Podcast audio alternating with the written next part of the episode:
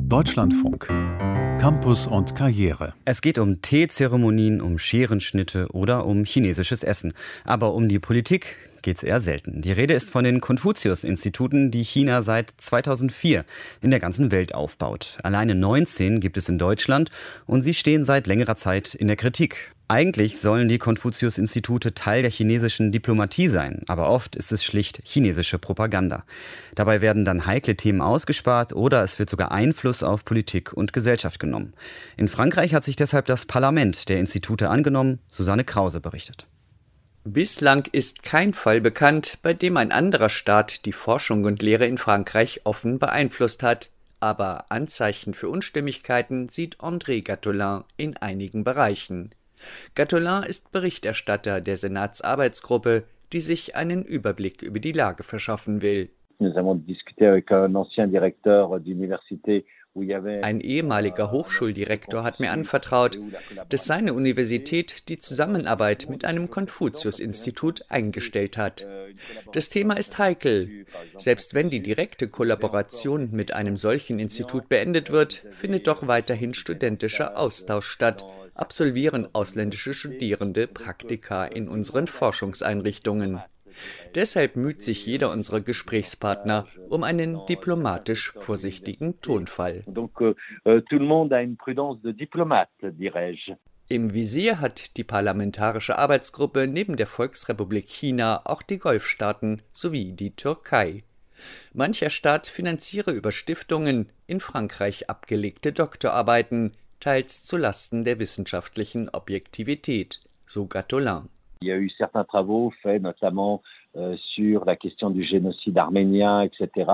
ist der Fall eines Doktoranden bekannt, der mit Unterstützung aus der Türkei zum armenischen Genozid arbeitete. Er vertrat Thesen, die denen des türkischen Staats, der den Genozid in Abrede stellt, sehr nahe kommen, aber die weit entfernt sind von der Einschätzung, die man diesbezüglich in Europa hegt.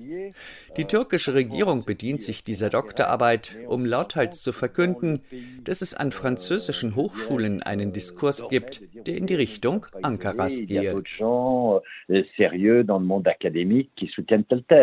Als ein weiteres Thema nennt Gattolin Laborspionage ausländischer Studierender.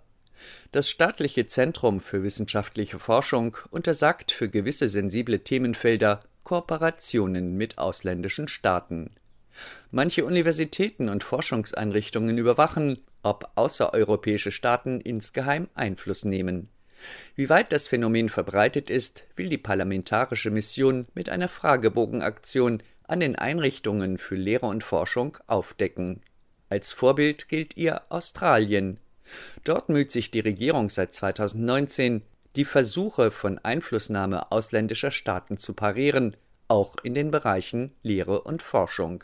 Mit deren Einrichtungen gemeinsam hat Canberra Richtlinien entwickelt, die Gillian Bird, australische Botschafterin in Paris, der Senatsarbeitsgruppe erläuterte. La sécurité doit préserver la liberté universitaire. Die Sicherheitsmaßnahmen müssen die Freiheit der Universitäten erhalten, deren Werte und die Zusammenarbeit in der Forschung. Die Aktivitäten in Forschung, Zusammenarbeit und Bildung müssen das nationale Interesse berücksichtigen. Seit zweitausendzwanzig schreibt Australien gesetzlich vor, dass jeder Vertrag einer inländischen Hochschule mit einem ausländischen Partner einer staatlichen Kontrolleinrichtung vorgelegt werden muss. Im Innenministerium wurde extra ein Koordinator ernannt. Das stellt sich André Gattolin auch für Frankreich vor. Im Herbst will er den Abschlussbericht zur Senatsmission vorlegen. Eine Empfehlung hat er heute schon. Wir denken, dass es mittelfristig internationaler Kooperation zwischen den akademischen Spitzenländern bedarf, dass wir eventuell gemeinsam Normen und Standards entwickeln, um illegalen Wissenstransfer zu beenden.